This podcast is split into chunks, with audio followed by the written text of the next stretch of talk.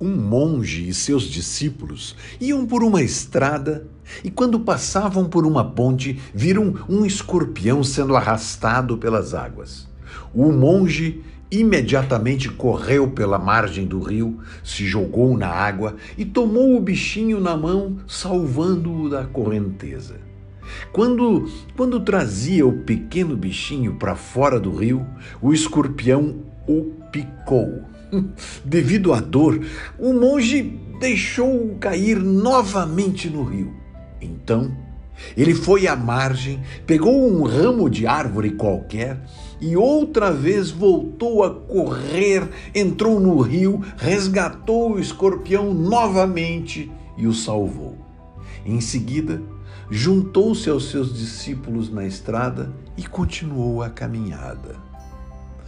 Os discípulos que haviam assistido à cena o receberam perplexos e penalizados e disseram: Mestre, o senhor deve estar muito doente.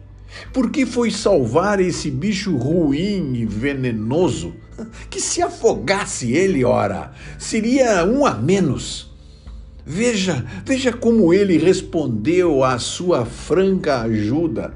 Picou a mão de quem o salvava. Ele não merecia sua compaixão, mestre.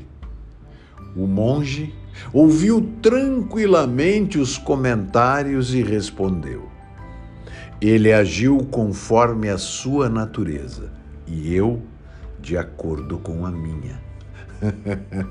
Viu? Viu como é muito mais fácil ensinar escolhas com uma boa história?